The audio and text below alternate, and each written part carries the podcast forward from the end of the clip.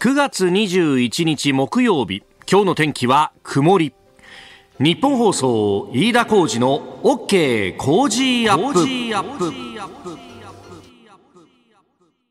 朝6時を過ぎました。おはようございます。日本放送アナウンサーの飯田浩二です。おはようございます。日本放送アナウンサーの箱崎みどりです日本放送飯田浩二の OK 工事アップこの後8時まで生放送です、えー、今週は新業一華アナウンサーがお休みということで日替わりでアナウンサーの方々に手伝ってもらっておりますが今朝は箱崎みどりアナウンサーに来てもらいました。おはようございますよろしくお願いします。ありね朝早くから。ねお子さんもちっちゃいのに。いや 子供が、ね、ため息が深いねまた。ぐずるとなかなか夜寝られないっていうのが。そうだよね。そうだよね、これなかなか寝らんないしさ。そうなんですよ。向こうも寝てくんないしさみたいなね。でちょっと起きちゃって子供は寝たのに、うん、私が寝つけないっていうのもあって。こっちがね。一回起こされちゃうとね。そうなんですよね。おいやいやそんな中ありがとうございます。体バキバキでやってまいりました。マジで？やっぱりなかなかあの子供を起こさずにこうそっと出ていくみたいなのがまたねそうなんですよ。大丈夫だった？大丈夫でした。薬だと思います。ありがとうございます。本当に今日も一つよろしくお願いします。お願いします。あのー、ね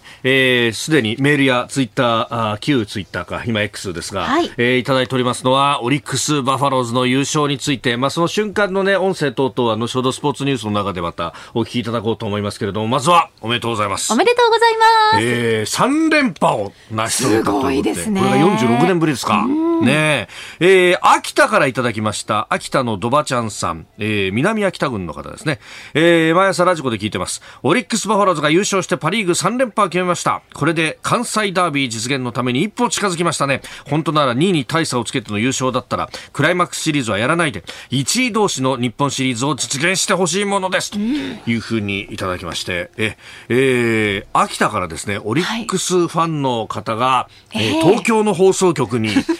メールを送ってくるというですね。しかもパーソナリティが阪神ファン。阪神ファンというですね。えー、二重三重にねじれてる感じが、また全国股にかけてると。いやいやめでたいですね。ね X でもですね、ズームズームさん、この方はあの、オリックスバファローズののポンタのね、えー、絵をアイコンにしてるんで、もう一目でわかるという人ですが、バファローズ今年もリーグ制覇達成しましたよ。飯田さん、優勝っていいっすね。お互い リーグ覇者として日本一のステージで戦いましょうというふうにいただきましたが。ちょっとやっぱり余裕というか、いやいやいやいやいや。こう3連覇っていう貫禄が漂う。で向こうさんはそこからさ、だってあの去年、一昨年と日本シリーズにクライマックスも突破してるからいいそうですね。うちはもうさ、もう何しろね、リーグ戦は18年ぶりだし、クライマックスこれでどうなのよというのがね、また、もう、もう、あの、弱気の阪神ファンですから、基本的にこうね、あの、道に石ころが落ちてたって、それが何か不吉な、こうね、強調なんじゃないかということを思ってしまうようなね、犬も歩けば棒に当たるんだろっていうことを思ってしまう人なので、いや、もうね、どうなるかっていうのはね、えー、そうな、そうなんですけど、いやいや、だから本当ね、なんか対照的な2チームが今年はね、えー、それぞれのリーグを制覇したんだなということで、オリックスすごいよね、これさ、今季200、125試合を終えたあこの時点で、えー、打順は118通りあるっていうんだからさ。すごいですね。すごいよね。ね一方の阪神は。いや、阪神はさ、まあ、怪我での離脱はあったとはいえ、まあ、あの、1番は基本的に近本だし、2番は、えー、中野だしっていうね、まあ、3番もなんだかんだ言ってね、もうすでに森下固定みたいになってるし、えー、4番は大山、5番は佐藤で固定だしという、まあ、ね、えー、ことになっておりますんで。私、あの、ショーアップナイターのスタジオを火曜日担当してるんですけど、ねうん、阪神みたいなチームが一番ありがたいです。どうして？レギュラー固定してるっていうのが。わかりやすい。わかりやすい。わかりやすい。この人が出てきたからこの打順だなっていうのがね、ああ、次ピッチャー来るなみたいなの分かるし、みたいな。木浪来たから次はピッチャーでここが変えるから、そうするとあの CM 一本いくかなみたいなことがね。この人誰だっけって選手メーカー見なきゃいけないチームも結構あるので。これね、あのー、時間が読めない中で、試合が終わった後現場が終了した後に、えー、ショップナイトハイライトとかね、はい、そういう番組があるんですけれどもそこで、えー、登板したピッチャーに関しては言うことが多くて、ね、このピッチャーなんて読むんだっけ？岩崎だっけ？岩崎だっけ？みたいなね。あの土壇場で確認すると大体間違う。私もあのその経験が何度もあって、ええ、であのそのチームのファンの人たちにとってはそんなもん常識だったんですね。そうなんですよ。何言ってんのお前？岩崎だろ！みたいなことはね、うん、ごめんなさいっていう。大変申し訳ありませんみたいな。よくよくありました、はい、私も今年の阪神はもういや本当ありがたかったですね。ね今日ねあの各紙スポーツ欄でねオリックスも黄金時代なんていうね見出しが朝日新聞出てますけれども、えー、去年の日本シリーズの日本一を決めた第7戦のスタメンと、えー、今年の開幕戦のスタメンでたった 3, 3人しかかぶっていないというね。えー、でしかもその3人も打順はあその日本シリーズとは全く違うというね。ねいやだからねその辺もうでしかもねこの間の特番でも話話してましたけども、えー、ショーアップタイガーで。ショーアップタイガーで。あのもしこの2チームで日本シリーズになった場合岡田監督のその力の入れようといったら並々ならぬものがあるんじゃないかと、うん、なんなら岡田監督はねあのオリックス時代にあれという言葉を最初に使って、えー、交流戦を制したことはあった。その、ね、光の部分はあったけれども、一方でそのやめ方というのはね、ねえー、挫折を一つ味わったというのがありますんで。まあクライマックスがあるんでねこの先どうなるかっていうのはまだまだわからないところもありますが、はい、まずは、えー、オリックスファンの皆さんおめでとうございます。あなたの声を届けますリスナーズオピニオン。この傾向ジアップはリスナーのあなた、コメンテーター、私だ。今日は箱崎アナウンサー、そして番組スタッフとみんなで作り上げるニュース番組です。阪神だ、オリックスだって、東京の局のくせに大阪の球団のことばっかりやりやがって、しかもお前の放送局は富士山系グループなんだから、ヤクルトやんなきゃダメだろっていう、書き込みはいろんなところからいただいたりもするんですけれども、実は私昨日神宮球場に行ってまして。はい、あれ阪神戦じゃないですよね。そう。あのね、ヤクルト対中日。って、えー、いやでもこの試合はこの試合でね、あの5対2で3点差のところからヤクルトが追いついて、最後はオスナのサヨナラっていう、なかなか劇的ないい試合で、うん、で私、あの子供が、これがまたヤクルトファンなんですよ、だからもう、大興奮で見ていた。嬉しかったでしょうね。でも実はあのちょっとねあの知り合いに誘ってもらったんですけれども三塁側のねブルペンの目の前の席だったんでだからあの中日の選手ピッチャーたちがこう投げる肩作っていくところをこう目の前で見ててで子供左投げなんでこう目の前でねあの斎藤投手とか福投手とかを見てあこうやってさばくんだとかねいろんな勉強になってね。やっぱそれはそれで、でまあ試合前に雨には降られたんだけど、あれやっぱ大気の状態が本当不安定なの？なんかあの秋雨前線がね今日とかは下がってくるんですけど、あそうなんだ。昨日はそこにね湿った空気が流れ込んでというゲリラ豪雨だったもんね。すごい雷鳴っててさ。やっぱりもうねこう。海の温度が上がったりとかあそうねそうするともう湿気が増えちゃうのでアジアっていう感じで東南アジアって感じだもんねねさて、えー、今朝のコメンテーターは明治大学教授で経済学者飯田康之さん。この後6時半追からご登場です。取り上げるニュースまずは8月の貿易収支の発表となっています。そして、えー、FOMC アメリカの金融政策決定の会合、えー、パウエル議長金利の据え置きを発表しました。さらには世耕幹事長、えー、日本の経済政策について少なくとも15兆円できれば20兆円補正、えー、やった方がいいんじゃないかという話。そして岸田総理は国連の一般討討論演説を行っておりますさらにはデジタル庁そして国税庁もですがマイナンバーご登録で行政指導が入りましたさらにはライドシェアの解禁論これは7時半頃のキーワードのゾーンそしてスクープアップのゾーンは箱崎アナウンサーのリポート神奈川県警の交通安全の取り組み秋の交通安全運動が始まってんだよねはい今日からですはい、えー、さらにニュースエンタメピックアップは、えー、今日も福島県応援キャンペーンこちらも箱崎アナウンサーにリポートしてもらいます、はい、えー、メールそ、そして X こちらです。メールの方は、コージーアットマーク 1242.com。アルファベットすべて小文字で、COZY でコージーです。コージーアットマーク 1242.com。X は、ハッシュタグ、コージー1242。ハッシュタグ、コージー1242でポストしてください。今週は発見福島から、福島県産の美味しい食材、常磐ものセット。サンマのポーポー焼き、メヒカリの開き、カツオの朝炊きを毎日3名の方にプレゼントいたします。番組へ番組ホームページのプレゼント応募フォームからご住所やお名前、電話番号を入力してご応募ください。いただいたオピニオン、この後ご紹介します。本音のオピニオンをお待ちしています。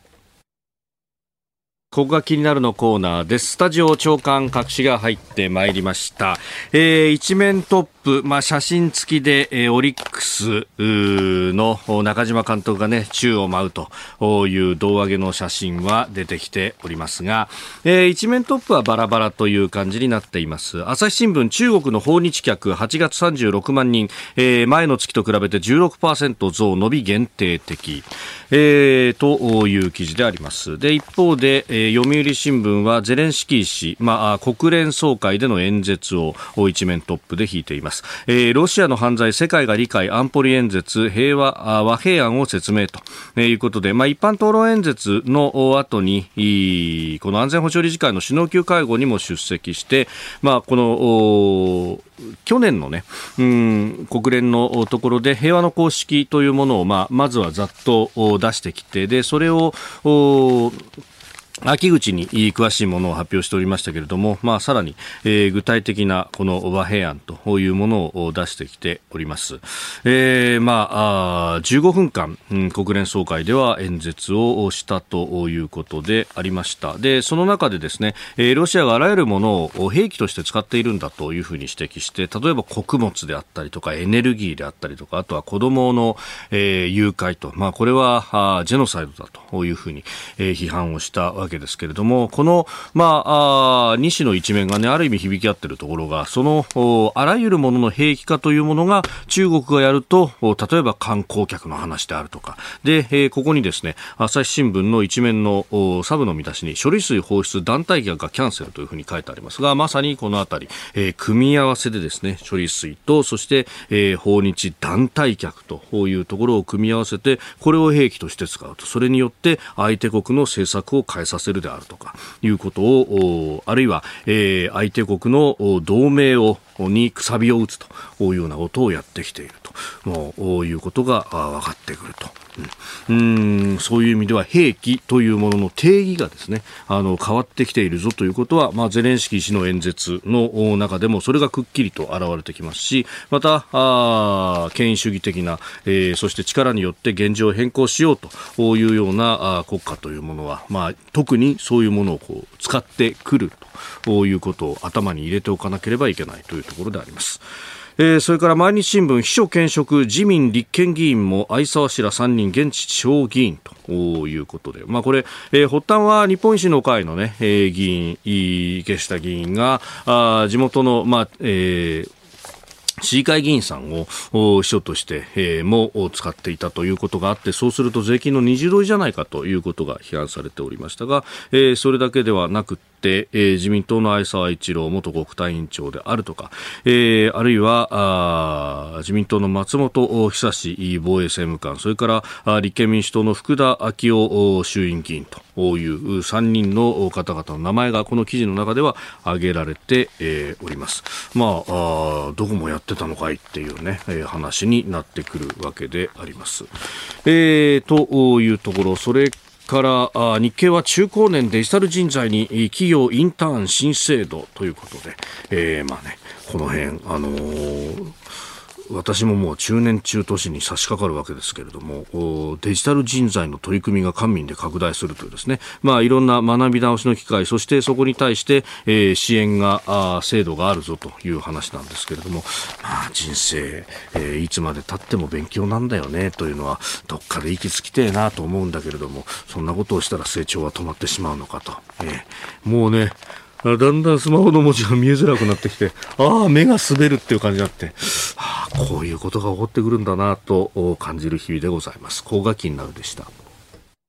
この時間からコメンテーターの方々ご登場。今朝は明治大学教授で経済学者飯田康之さんです。おはようございます。おはようございます。よろしくお願いします。さあ、まずは8月の貿易収支2ヶ月連続赤字というニュース。昨日財務省が発表しましたけれども。はい。まずですね、はい、えー、日本が海外からあどうやって稼いでるか、うん、えー、まあ、かつては貿易立国というふうに言われていたわけなんですけれども、はい、現在の国際収支を見ると、うん日本の稼ぎのほとんどが所得収支と呼ばれるものです。所得収支。で、えー、所得収支ってのは要はですね、海外に金を貸した。うん。または海外の株を持っていて、えーその配当を受けた。えーこういう収入。これが日本の稼ぎ、海外からの稼ぎの、まあ、はっきりとほとんどなんですね。うん。ですから日本現在はあ貿易立国うというよりは、はい投資立国うなんです。なるほど。これね、あの、皆さん、あの、個人の単位で海外の株なんて持ってないよって思われるかもしれないですけれども、企業を通じて、はい。または、金融機関、まあ、要は銀行に貯金したものが企業に貸し出され、はい。その企業が海外で、えーまあ、例えば工場を建てるといった活動をすると、こういった、あーまあ、えー間接的な投資の収益が中心なんで、はい。あんまりまあ、この貿易収支そのもので一喜一憂するものではもうなくなってるんですけれども、うん。今回の場合は、まあ大きく取り上げられるのはおそらく中国向けの輸出の落ち込みだと思うんですね。はい。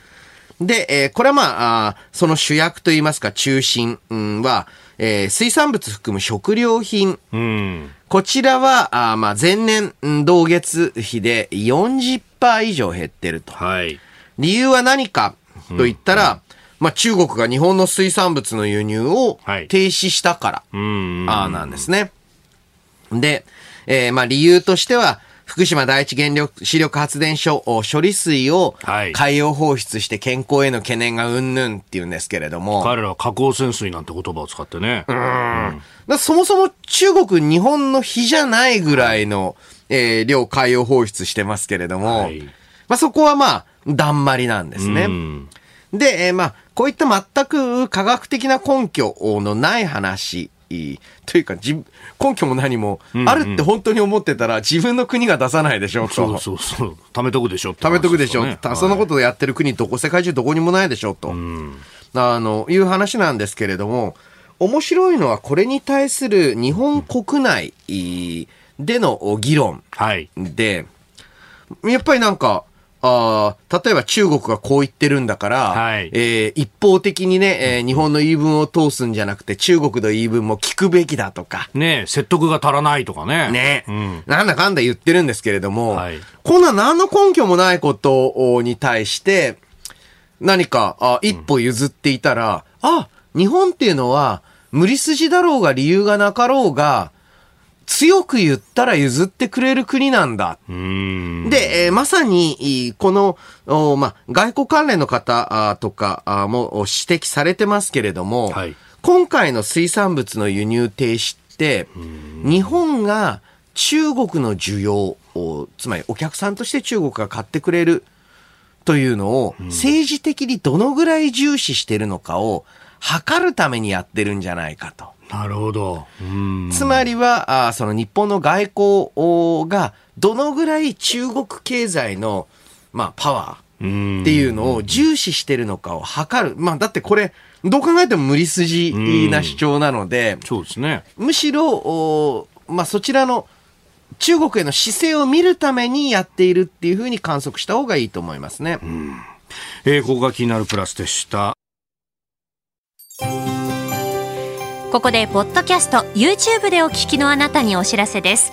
ラジオ局ニッポン放送飯田浩司の OK コージーアップ週末増刊号を毎週土曜日の午後に配信しています。1週間のニュースの振り返りニュースの予定やコメンテーターのラインナップをご紹介しています。後半はコージーアップコメンテーターがゲストと対談するコーナー。今月はジャーナリストの有本香さんとジャーナリストの桂木奈美さんに登場いただき安全保障問題について掘り下げてお送りします。週末もぜひチェックしてください。あなたと一緒にニュースを考える飯田浩二の OK 工事アップコメンテーターの方々と7時をまたいでニュースを掘り下げます今朝は明治大学教授で経済学者飯田康之さんです引き続きよろしくお願いしますよろしくお願いします。えーまず株と為替の値動きです。現地20日のニューヨーク株式市場ダウ平均株価は前の日と比べ76ドル85セント安い3万4440ドル88セントで取引を終えました。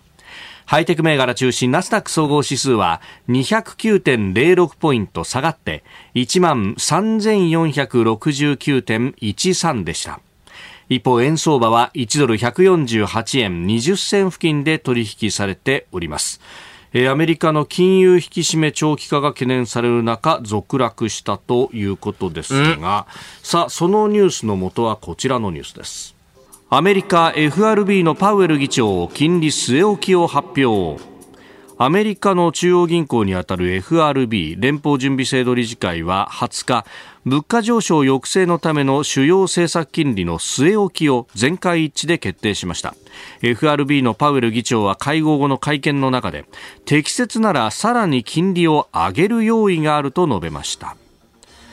まあ、これがあ、うん、この先ちょっと引き締めあるのかというところで株が下がった原因と、まあ、基本的にこの連邦公開市場委員会、はい、まあ、各地区の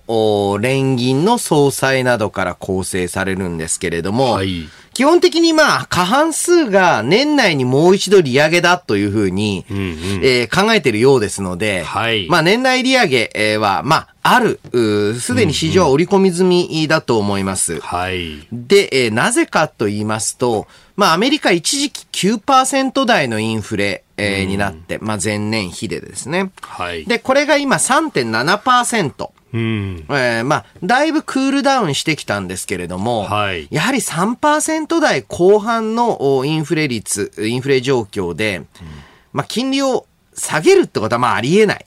わけですね。で、むしろ、これがちょっと何らかの要因で4%台になるならば、また4%になりそうならば、もう一段階、えー、金利を上げて、需要を占めなきゃいけない。で、えー、何にも増してですね、普通こんなに、まあ、金利を上げ続けると、はい。まあ、景気は悪くなるものなんですよ。まあ、そうですよね。お金借りづらくなるから。まあ、実際ヨーロッパそうなってるわけですよ。うん、投資しづらくなるし。えー、うん、なんですが、アメリカはどうもならないんですよね。はい、これ何なんですか？で、えー、やはりですね、えー、例えば、オフィスの賃料であったり、事業用の、まあ、不動産。はい、えー、こういったところは、ちょっと停滞しつつあるみたいなんですけれども、個人消費、うん、個人の住宅、このあたりが強いんですね。で、えー、最初は、これはまあコロナでベントアップ需要って言ったりしますけれども、はい、コロナで抑えつけられていた分、取り戻すようにその時買わなかったものを買っているから、一過性のものですよっていうふうにみんな言ってたし、エコノミストもそう思っていたんですが、うん、どうも持続的だと。はい、で、えー、これは一つ高圧経済、えー、うん。というのの大きなあ特徴なんじゃないかと私は思ってます。高圧経済っていうのはかなりの強さでの労働市場の逼迫、つまり人手不足ですね。はい、これが起きると、貧しい人ほど給料が大きく上がるんですね。元が、ベースが低いから。元が低いから、またはまあ元は失業してるからですね。はい、で、彼らは、単純に言うと必要なものがたくさんあるんですよ。うん、つまりずっと貧乏だった、またはちょっと仕事が本当になかったっていう状態から、やっと安定的に稼げる。はい、それなりの給料を、で、特にアメリカの場合今、えー、未熟練単純労働の時給の上がり方、あの、非常に急です。うん、そうすると一番、本当は買いたいもの、買いたいものっていうよりももはや必要なものがたくさんあるという人に、お金が回ると需要が強い。ですからコロナ以降の数年でアメリカは所得格差が縮んでるんですね。うん。下からの底上げで格差が縮むということですか？底上げで縮んでいる。うん、で、まあ上の方は別にね、こんだけ金利が長い状態、高い状態ですから、はい、えー、まあ株価とはやっぱりちょっとパッとしないところありまして、えー、そんなに一気に増えるという感じはないんですが、あとは物価高だから企業利益っていうのも別にどんどん増えてるわけではないと。っていう中で、あ、はい、これって所得が平等化すると、結構強い需要っていうのが働くんだと。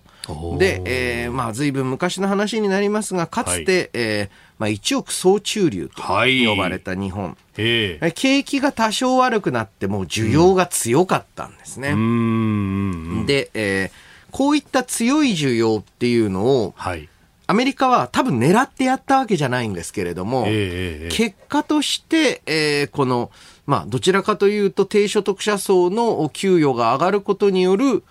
まあ、えー底上げが働いてしまったと。これは非常にまあ今後の高圧経済、はい。えー人手不足の状態を維持するという政策にとって、ちょっと面白い例、を提供してくれているなと思いますね。これを分析していくと、あら新しい経済理論であったりとか、につながっていくかもしれない。そう。おーおーまあ、だから新しくて、えはい実は古かったですああ、古い。ですけれども、うんちょっとね、その辺を7時をまたいで掘り下げていきたいと思います。きっかけとなったのは、やっぱりコロナ対策のあの莫大な財政支出にあったのかどうなのか。えー、今週は新業アナウンサーがお休みということで、日替わりでアナウンサーの方々に手伝ってもらっています。今日は箱崎アナウンサーです。引き続きよろしくお願いします。よろしくお願いし。ますそしてコメンテーターは明治大学教授で経済学者飯田康之さんです。引き続きよろしくお願いします。よろしくお願いします。えー高圧経済の話、まあ、あー慢性的な、ね、人手不足、それが、まあ、経済引っ張っていくんじゃないかという話がありましたが、はい。え起爆剤となったのはやっぱりあのコロナでものすごい財政支出をアメリカはやった。そうですね。あれになるんですか？はい。えーそしてもう一つは、あアメリカはコロナ対策を主に失業保険で行いました。日本は雇用調整助成金で行った。はい。で、えーアメリカ失業保険えーのお給付金があまりにも良いものなのえで、ーえー比較的高齢、アメリカ定年ありません、大抵。はい。で、えー比較的高齢で、労働市場から、まあ、要はそろそろ引退しようかどうしようかって思ってる人を、これ仮込みって言うんですけれども、はいかなり先取って引退させちゃったんですね。まあもうそろそろここ数年以内に何か区切りがついたら、まあはい日本風に言うなら隠居しようって思ってた人がう、ん。今度は給付金倍なのか？じじゃあ今でいいや。うーん。で、彼らが労働市場に戻ってこないんですね。ああ、一回リタイアしちゃったら。もういつリタイアアするかを迷ってた数年分の人たちええですから。うんで、えー彼らが抜けた分、労働市場がとにかく強いと。で、えーこれはまあ1970年代からあ研究の蓄積があるんですけれども、はい景気が良くて人手不足になるほど、まあ学歴面、あとはアメリカだと、おエスニシリ、まあ民族。ああ、なるほど。はい。で、まあ最近はそこまでじゃないですけれども、かつええ昔の研究だと性別。うん。こういった面で不利にある人が就職しやすいんうーんで、就職して働いてると、人間働いてると能力が自然と上がっていくっていう面もあるんですよ。ええあの、そういったのが、あまあ、むしろ長期的な成長につながる。ですから、あこれアメリカ、この今は、まあ、あの、所得う低い人が稼げるようになって、それが需要を生み出して、需要が強いだけなんですけれども、これがその後の、はいおまあ、あの、アメリカ経済のお成長、まあ、すごく、まあ、あの、なんていうか、地に足がついたといいますか下からの生産性向上っていうのが起きるとしたならば、これアメリカ経済の成長は中長期的なものになると思います。な本格的な好循環って感じですね。そうなんです、そうなんです。まあ実際のところを、まあ中長期的に、まあ10年、20年の単位で、えーはい経済が安定的に成長するときって、大体このきあのタイプの、えーサイクルが働くんですね。景気がいいから就職できる、就職できるから技能が身につく、技能が身について、まあ、給料上がっていくから、今度は、あ、お家を買おうとかね。ああ、え新しく大きな需要が生そうそうそう、中古車じゃなくて新車買おうとかね。はい。あの、ってなってくると、またそれによって需要が強いから、所得が伸びていく。っていう循環に入ることができると、はい。お非常にまあ、大きい。というのもですね、世界全体での需要を見ると、はい中国経済の減速、あともう一つはまあ中国経済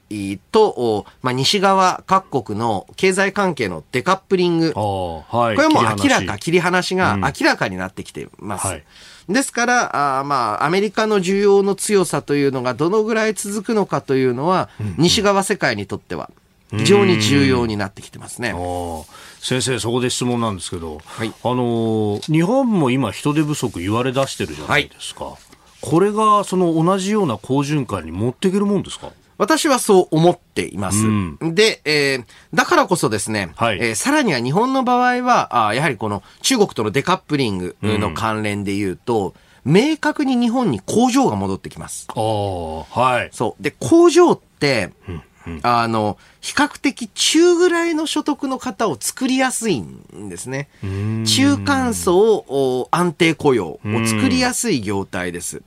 で、それをどうやって受け止めていけるのかと。はい。今、あーまあ、全国の工場誘致、最大の課題は、働き手を確保できるんですか、お宅の地域と。かつては工場誘致といえば、はいうちもうし職がなくて、働く場所がなくて全然なんです。工場来てくれたらみんな働きます。だったの。うん真逆で、工場側は何を見てるのか。ちゃんと労働者いますよね、お宅の地域。いないんだったら出せませんよ、と、うん。えーいうふうに変わってきています。ああ、九州は新しく高専作ったりとか、半導体のね、専門の学部作ったりとかっていうのは、そこを見越してのことですか？そうなんです。うやはりですね、えー、高専の存在と、いい、いい工業高校って変な言い方なんですけれども、ええその、ええはい。ちゃんと、おその、人材を送り出すことができている工業高校の組み合わせっていうのが、今これから工場立地にすごく重要だっていうふうに考えられてるんですね。えー、七時またぎでありました。おはようニュースネットワーク。東京有楽町日本放送をキーステーションに全国のラジオ局21局を結んでお届けいたします。時刻は7時11分を過ぎました。おはようございます。日本放送アナウンサーの飯田浩二です。今朝のコメンテーターは明治大学教授で経済学者の飯田康之さん。この時間取り上げるニュースはこちらです。岸田総理、国連の一般討論演説で核兵器のない世界へ取り組み強化を表明。ニューヨークの国連本部で開かれている国連総会で岸田総理大臣は現地19日日本時間の昨日一般討論演説に臨みましたその中で総理は核軍縮について次のように述べております核兵器のない世界に向け、NPT 体制を維持強化し、現実的、実践的な取り組みを継続強化していきます。えー演説のね一部をお聞きいただきました、まあ、この核軍縮広島出身の総理でもあるということで、はい。やはりですね、えーここを、まあ、要はあの、ロシアのウクライナ侵略、うはい。開始以降、えー現実に、いまあ、大国う同士の戦争おというのが、まあ、大国が主体になった戦争っていうのが起きる。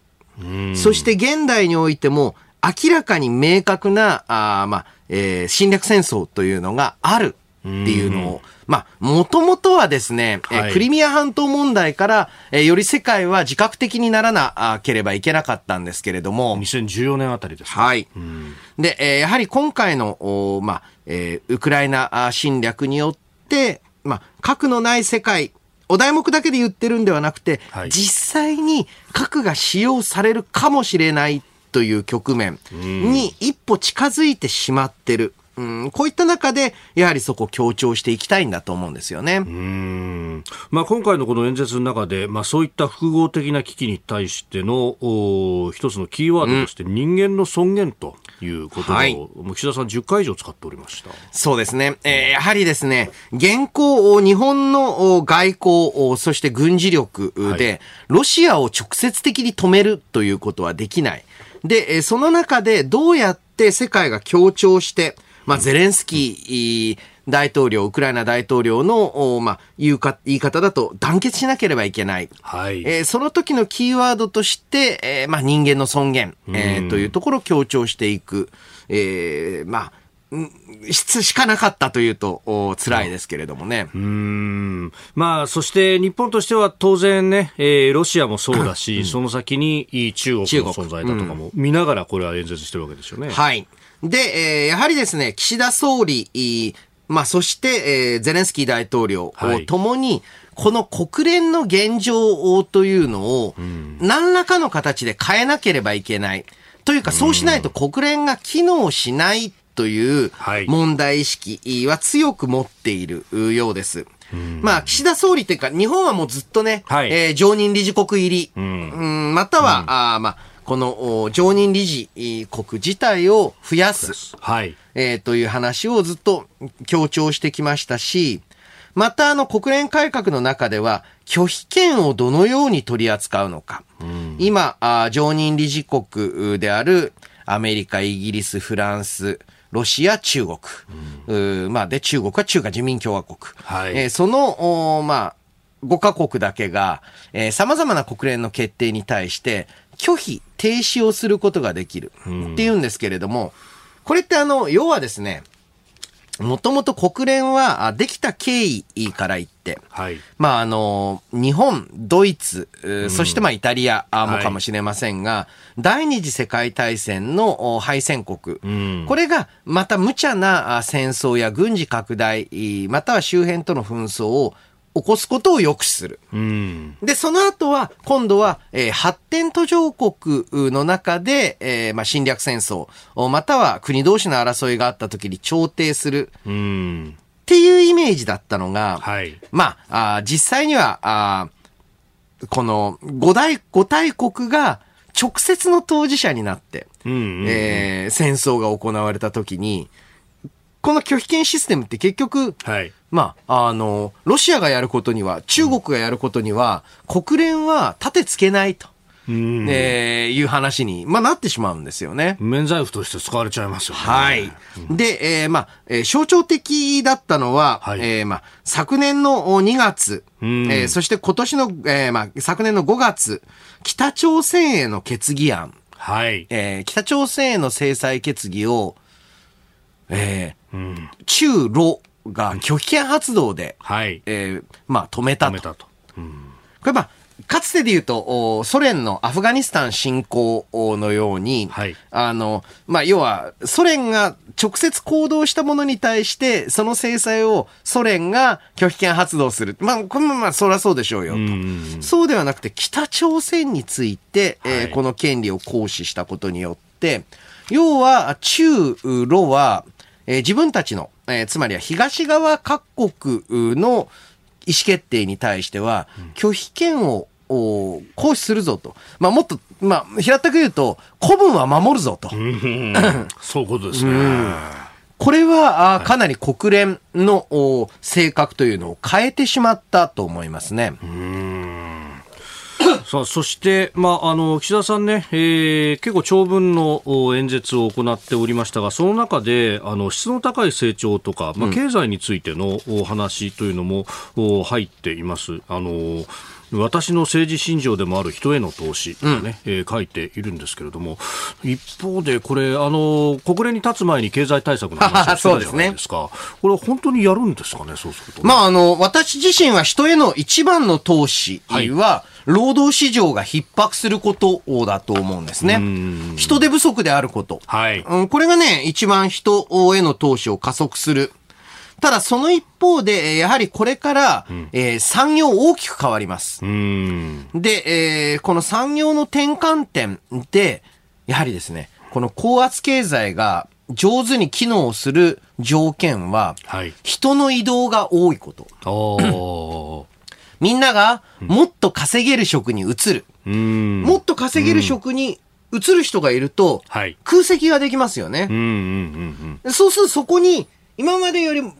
っと稼げる職が見つかったって言って移る人がいる。はい。これをアップワードモビリティ、えー上昇移動、情報移動って言ってるに言上ったりするんですねの方への移動というふうに書くんですね。そうですねはい。はい。で、このアップワードモビリティが起きることの条件が労働市場の流動化。だから、えー日本国内で人への投資の加速をするためには、はいもう一つ、労働市場の、まあ、今まで労働市場の流動化っていうと、はい。大体がええクビにしやすくするって話だったんですよ。うん。そっちではなくて、はい辞めやすく、はい。えー転職しやすくする仕組み、しかも自発的に。うん。これをどう整えていくのかあというのが日本におけるう一番の人への投資の加速だと思います。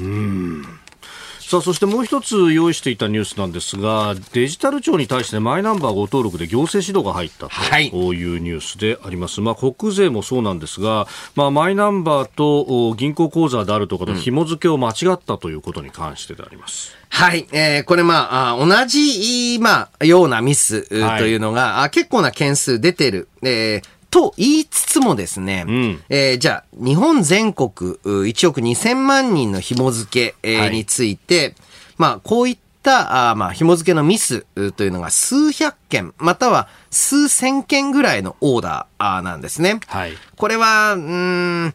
正直多いとは言えない。と私は考えています。んで、えーこういうふうにシステムの転換をするときって、必ずエラーが出るんですね。はいで、えー様々なプログラムであったり、えーまあ、アプリ、えー皆さんアプリ、えー携帯とかで使われてますけれども、ちょいちょいアップデートかかりますよね。変わりますね。で、えー特に機能変わってなくてもかかる。あれは、まあ、あの、不具合が見つかったわけなんです。で、えー実際、こういった、あーまあ、紐付けであったりシステムって、走り始めないとミスがわかんないんですよ。だからこそ、おまあ、類似の仕組みとして、えー年金お知らせ便、ああれは、はい。このミスのチェックを、全員に自分で自分の分やってもらうと。はい。全まあ全国民というかね。え。これね、かなり有効な仕組みだったっていうふうに言われていて、システムが間違えているかどうかをえうんうんうんうん1億2000万全部チェックするっていうと、なかなか気づけないんです。むちゃくちゃお金もかかりますもんね。そうなんです。で、お金かかった上に不十分。うん。一方で、はい自分が自分の分っていうのを、はいつまり1億2000万人に、で、まあ、赤ちゃんとかご高齢の方とか別かもしれないですけれども、自分の分だけ確認してもらうと、これあの、穴が埋まりやすいんですね。うん。えーある意味での人海戦術を使いつつ、はい。走る中で、えーええ。修正していくべきだと思いまうす。ん。あの前にこの話を河野デジタル大臣に聞いたことがあったんですけど、いや、今は手紙出さなくっても、実はマイナポータルってアプリで確認ができるんですよと、いや、それができる人は多分紐付けも間違わないんですよ。そうなんですね。だからね、やっぱり一人一人が確認すると、それだけで結構エラーは、ね、まあまあ、それでかなり埋るまると思いますね。えーこの時間、飯田康之さんとお送りしてまいりました、おはようニュースネットワークでした。続いて、教えてニュースキーワードです。ライドシェア解禁論。訪日外国人旅行客数の回復などでタクシー需要が高まる一方で、えードライバーの減少に歯止めがかからない現状に対し政府与党内では一般ドライバーが乗客を運ぶライドシェア解禁の議論が急浮上しております。まあ、今までであれば白タクということで、まあ、これは禁止されていたもんですが。はい、えータクシーかつて、えー高度成長期には、はい雲助タクシーと、おえーあとは雷タクシーとかですね。雷タクシー。で、まあ、要は、あータクシーの、まあ、えー運転手の方のマナーであったり、はいえーまあ、ドライバーとしての能力、等に随分問題視えーされて。で、皆さん、あの、タクシー近代化センターでしたっけ？あの、はいまあ、そういった、まあ、各タクシー業界、えーはいいろんな取り組みを通じて、今の安全で安心なタクシーの運行っていうのが出来上がったと。はい。で、えーおそらくこのライドシェアの話を聞いて、タクシー各社は待ってくれと。30年、40年かけて、現在の状況になったと。んはっきり言って、いきなりポッと、おまあ、誰でも登録すれば、あーはいまあ、客乗せていいですよってなったら、何十年間そのタクシーの歴史を逆戻しするってことですよと。それでいいんですかと。で言いたい。その気持ちは大変わかる。はいうで、その一方でですね、今、ドライバーの不足、うそしてタクシーの不足というのが、まあ、実際都内だと、はい。流し本当に捕まらなくなってきてます。で、また私、地方都市に、はいまあ、出張行くこと多いんですけれども、以前だったらずらーっと、どこまでタクシーいるんですか？って状態だったのが、いいないと。いない。お店に電話で馴染みのタクシー会社を呼んでもらうっていう状態になってたりすうる。ん。まあ、あーこういった中で、なぜまあ私がいつもこのライドシェアの話で言うと、なぜ一足飛びに何かあの、全員部自由。で、えーウーバーイーツじゃないですけれども、はい。まあその、もともとウーバーはまあライドシェアですから、ええあの、誰でもできるになんか移行する話ばっかみんなしてるんですけれども、えこれいうのは簡単に言うと、すり足でちょっとずつ進めるべきだと思っています。具体的には、はい。旅行代理店等がお客を運ぶ、ううん。こういったサービスを登録制で可能にするとか現状で問題が発生しているところをちょっと規制緩和していく。何かその、えーまあ、小泉、えー内閣、あ、あですよ、進次郎じゃなくて、あの、はい純一郎おはい親父の時代ですね。えええええーとかのええ構造改革論、うんはいのスローガンのように、いきなりん全部変えますっていう改革は後戻りしづらいんですよ。うまくいかないかもしれないですよ、ライドシェア。はい。らまあ、まさに、いいまあ、暴力的な、あー人が、まあ、もともと拉致を目的にとか、はいえー犯罪を目的に客を乗せるかもしれない。うんでそれを止められないっていう状態はいにすべきではない。じゃあこれはあの登録と、うんまたね、研修をするからとかって言うんですけれども、はい。うーん、それでうまくういくほどではない。やっぱりその、むしろ、すり足で、例えばその、旅行代理店は、乗せていいですよと、あのお客さんを。まあ、旅行代理店は自分のところの看板があるから、そんな無茶なことしたら本業にまで影響が出ると。そうなんです。うーんやはりですね、この看板っていうのを背負ってるかどうかっていうのは、えええー行動にとってかなり重要なんですね。うーん。で、えーまたですね、えーその、例えばまあ、言葉悪いんですけれども、えーデリバリーのお弁当があんまりあの、上手に運ばれてなかったとか。はい。ハフタ揚げみたいな崩れてたとか。ぐちゃぐちゃ崩れてたとか。はい。それね、ああ、もうクソとかって、えーええええ言うだけで済むんですけど、はいこれはあの、乗ったタクシーが、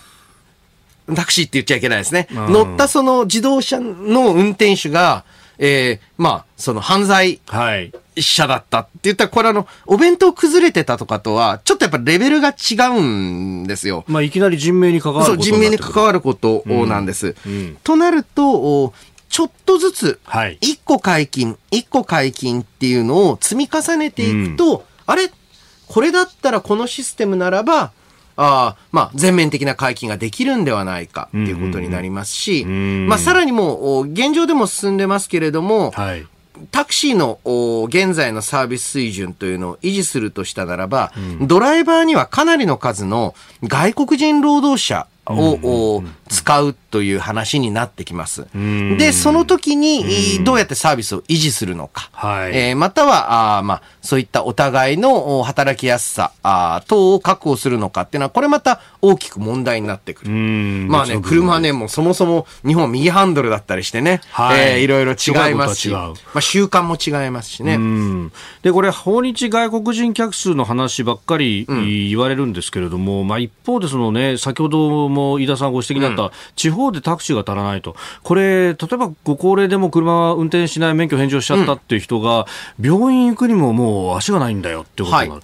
これも部分的な解禁の、おまあ、いいところ、またはあの重要なポイントで、はい例えばその地域で、地域に住んでる人が地域の人を運ぶときにはん、免許を出しますよ。はい。これだったら、もともと顔見知りだけど、変な話、毎度、お願いして、タダで輸送してもらうよりも、むしろお金を払った方がはい、お互いに気持ちよく乗れるし乗せられる。うん。で、えーこういったところを、おまあ、えー解決することなしに、一足飛びにやってもしょうがないと思います。ですから、まあまさに旅行代理店とその地域、で、その地域内の住民が地域内の住民を運ぶというサービス、こういった部分について、えー解禁をしてみて、そこからの知見を経て、はい。えーもっとね、あの、ん。規制緩和していくのか、やっぱダメだわ、となるのか、うん。えー考えていく、うそういった段階が重要だと思いますね。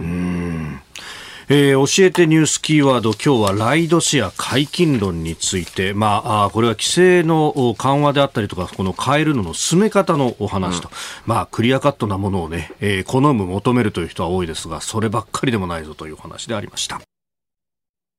さあ、この時間はですね、えー、箱崎アナウンサーのリポートです。えー、今日からあ30日土曜日までの10日間、えー、令和5年秋の全国交通安全運動があ行われるということで、まあ、この時間はですね、神奈川県警の交通安全の取り組みについてなんですけど、これが箱崎さん結構特色があるんだって？そうなんです。全国初めて AI システムを活用した交通安全の取り組みを神奈川県警が行っているということでお話を伺ってきました。そもそも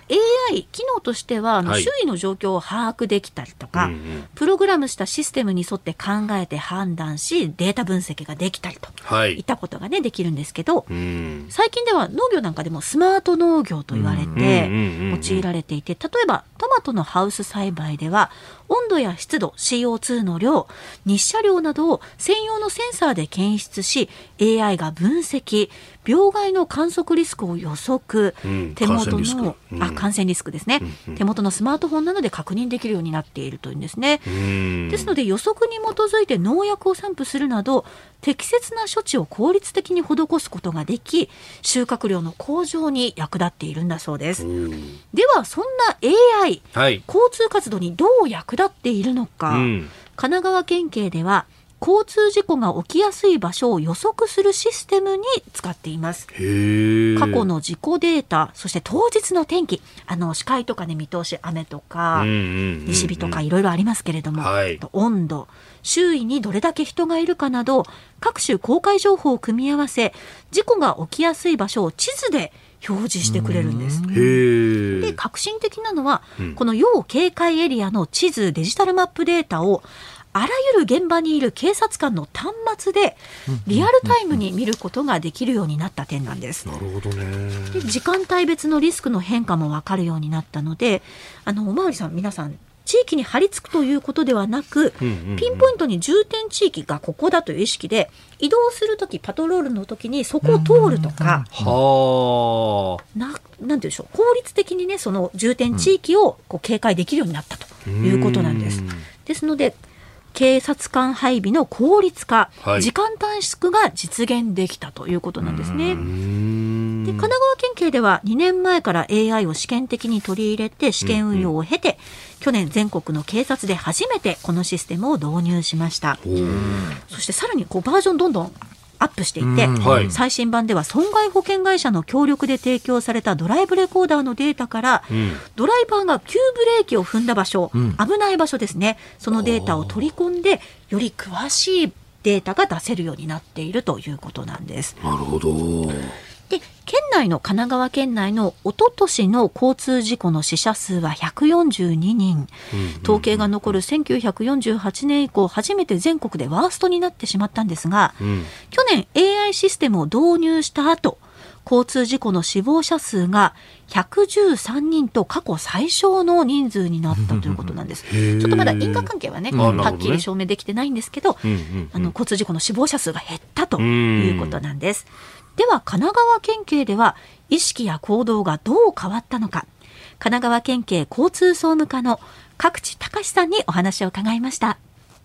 一番の大きなポイントは警察官の活動が効率的になったという点です。今まで警察官の交通取り締まりの場所、パトカーとかのパトロールの場所、選定には、今まで過去の交通事故の発生実態や、まあ、いわゆる警察24時でいう刑事の勘みたいな、まあ、経験則みたいなものをですね、活用するのが中心でした。で、今回この AI システムを活用することで、発生予測というのができるようになりましたので、で今までの発生実態、プラス発生予測も加えて、えー、効果的な交通該当活動ができるようになりました。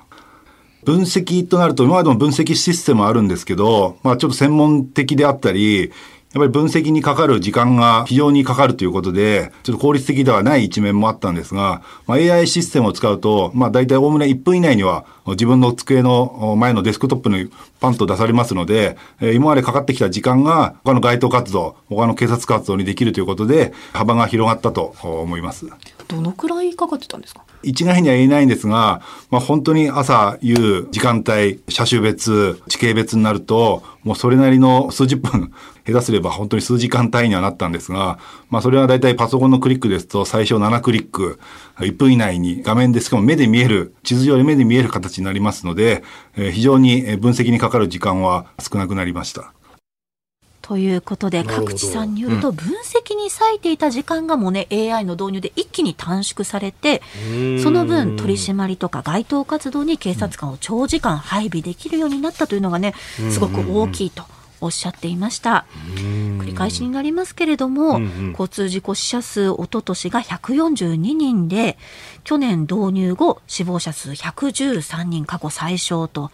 いうことで、あの AI システムでその他消えかけの白線などを検知して早期補修につなげたりとかなるほどね。そういう、こう、画像分析みたいなところにも使えるわけだ。あとあの学校に情報を提供して、はいはい。あの通学路の安全を守ったりとか、ー。いろんな、ね、使い方をされているんだそうです。この、まあ、刑事の勘の話がありましたけど、うん。この人間の勘みたいなものっていうのも、実は、ある意味の、こう、体の中でビッグデータ分析しててうんうんうん。っていうそうですね話ありますよね。ですから AI っていうのは、あえ。え人工知能ですから、うん。なんとか人間の思考回路に似た活動をさせようっていうのがもともとの出発点なんですね。うんで、こういったシステムがあると何が良いって、はいえ警官って立ってるだけで効果があるんです。ああ、なるほど。だあの、ありますよね、街角にあの警官の人形？あありますね。そうそう。かかしじゃないとか、ですけど、あの、はい。看板で、ね、あのー光る蛍光のさ、ラインみたいなので、これ夜にヘッドライト照らすと、そこに警察官がいるみたいに見えるみたいなのありますよね。そうそう。でも、まあ、かかし系は結局ね、慣れてくると、どこにかかしがあるかみんな分かった上で動きますから、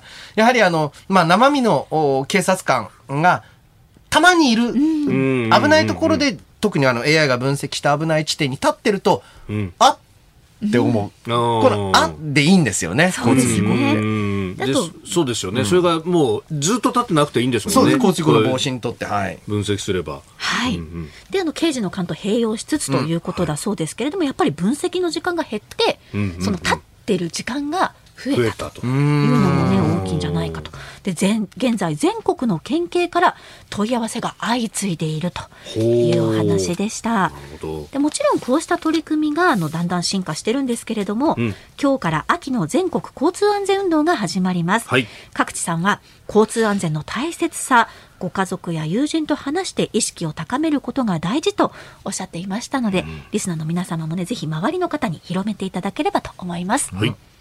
えーこの時間は神奈川県警による全国初の AI システムを活用した交通活動について箱崎アナウンサーのリポートでした。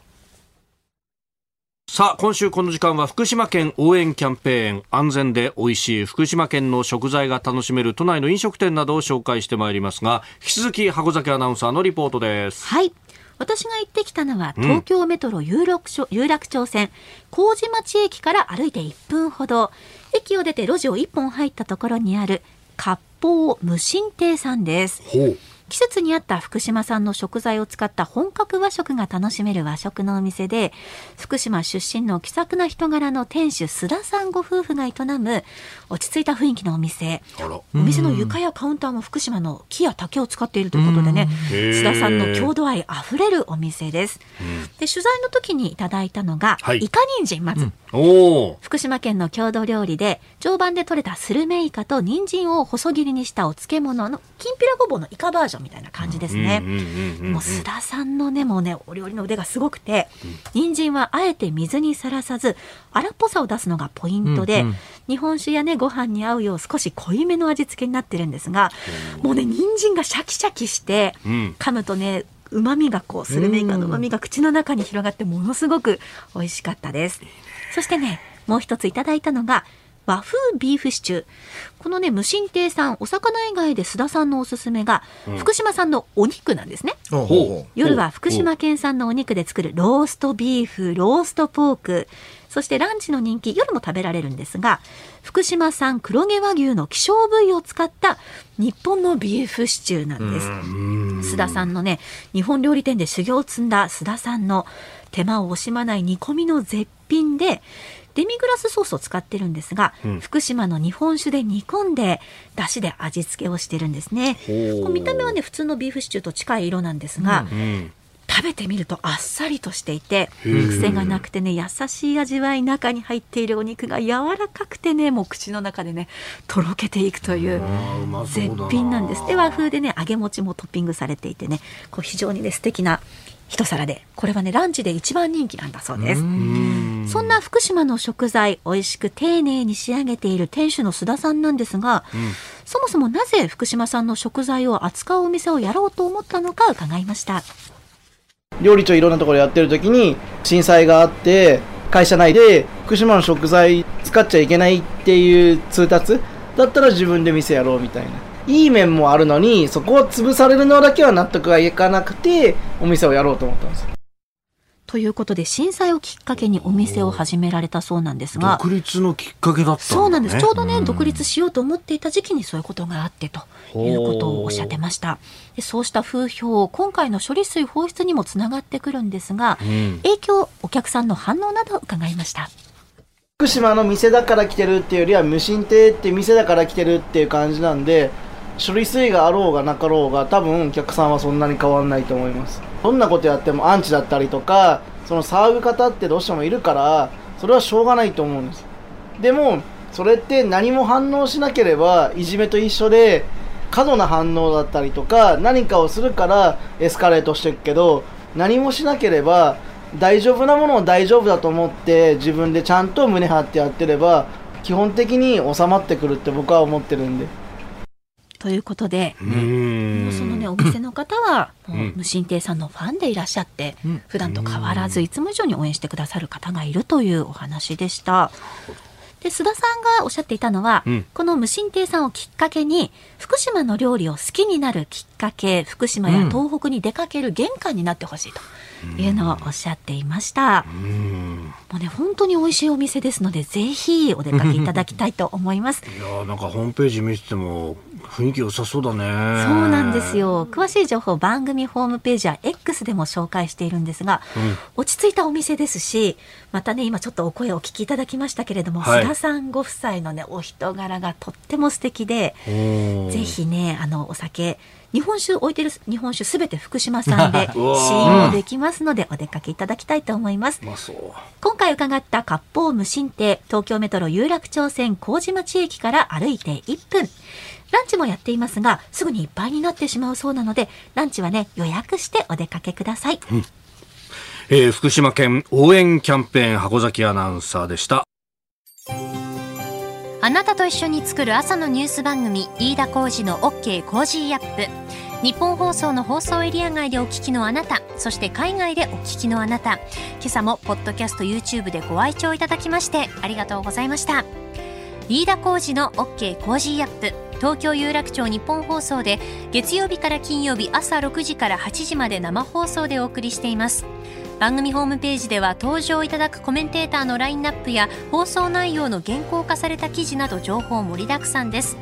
また公式ツイッターでは平日は毎日最新情報を配信中。ぜひチェックしてみてください。そしてもう一つ飯田浩二アナウンサーが「夕刊富士」で毎週火曜日に連載中。飯田浩二の「そこまで言うか」こちらもぜひご覧になってください。忙しい朝そして移動中ニュースを少し深く知りたい時ぜひ AM、FM、ラジコはもちろん日本放送のポッドキャスト YouTube でお楽しみください。